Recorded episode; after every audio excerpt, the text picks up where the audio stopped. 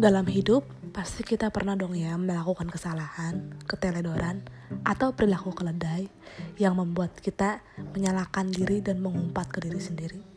Kalimat-kalimat yang sebenarnya sih nggak sengaja ya kita lontarkan seperti, ya ampun gue bego banget sih, ih kenapa sih gue sebego ini, dan lain semacamnya. Nah, jadi sebenarnya hal itu boleh nggak sih dilakuin?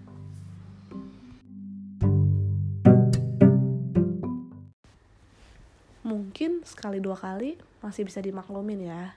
Tapi tahu nggak sih sobat listener kalau hal ini tuh sering dan intens kita lakukan hal itu akan membuat kita sering menyalahkan diri sendiri.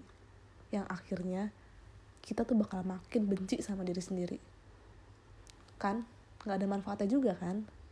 Terus gimana dong ya caranya biar kita nggak self blame atau menyalahkan diri sendiri terus menerus nih dalam psikologi ada loh salah satu teori biar kita memperoleh kehidupan yang lebih positif dan memiliki rasa peduli dan kasih sayang pada diri sendiri. Dengan memahami tanpa menghakimi terhadap kekurangan dan kegagalan diri. Nama teorinya adalah self-compassion. Self-compassion merupakan cara menerima diri seutuhnya. Sama seperti orang lain, diri kita juga harus diperlakukan dengan baik. Ke orang lain aja baik, masa sama diri sendiri jahat sih semua orang ingin diperlakukan dengan baik termasuk diri sendiri self compassion ini dirasa dapat digunakan untuk membantu individu untuk melihat kebahagiaan dan kepuasan di dalam individu Nah, ada beberapa aspek loh dalam self compassion yang membentuk kenapa sih bisa jadi self compassion ini. Yang pertama adalah self kindness. Wah, dari kata-katanya aja udah bikin sejuk di hati ya. Self kindness adalah baik terhadap diri sendiri. Jadi, ketika ada kesalahan yang telah kita perbuat, kita tetap memperlakukan diri dengan baik dan menghargai diri daripada menilai diri dengan kasar atas kejadian buruk yang kita alami.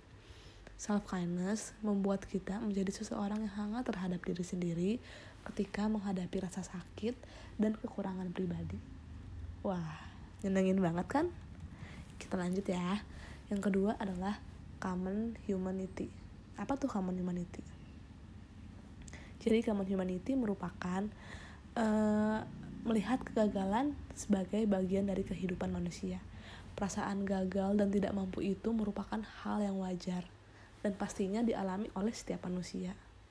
Dari human human dari common humanity ini mengingatkan kita bahwa perasaan tidak mampu, perasaan tidak mampu itu pasti dimiliki dan dirasakan oleh setiap orang lanjut yang ketiga. Wah ini adalah teori favorit aku yaitu mindfulness. Apa artinya? Artinya adalah kesadaran tapi maknanya lebih dari itu. Mindfulness yaitu dengan sadari masa saat ini rasa sakitnya kecewanya apa yang sedang rasakan apa yang sedang kita rasakan saat itu kita akui saja. Nah, sikap sadar dan seimbang ini membantu kita untuk tidak reaktif secara emosional. Karena dengan mindfulness ini, kita sadar apa yang sedang kita lakukan. Raga dan pikiran kita berada di present moment atau masa saat ini. Sehingga kita sadar dengan apa yang kita lakukan. Dan itu membuat kita lebih terkendali dan tentunya akan berdampak ke kehidupan kita untuk lebih berbelas kasih terhadap diri sendiri. Nah, mulai sekarang, yuk kita coba sayangi diri sendiri. Jangan terlalu keras, dan jangan uh, terlalu mengkritik atau menghakimi akan diri sendiri. Diri kita pastinya lebih membutuhkan kehangatan dan juga kasih sayang.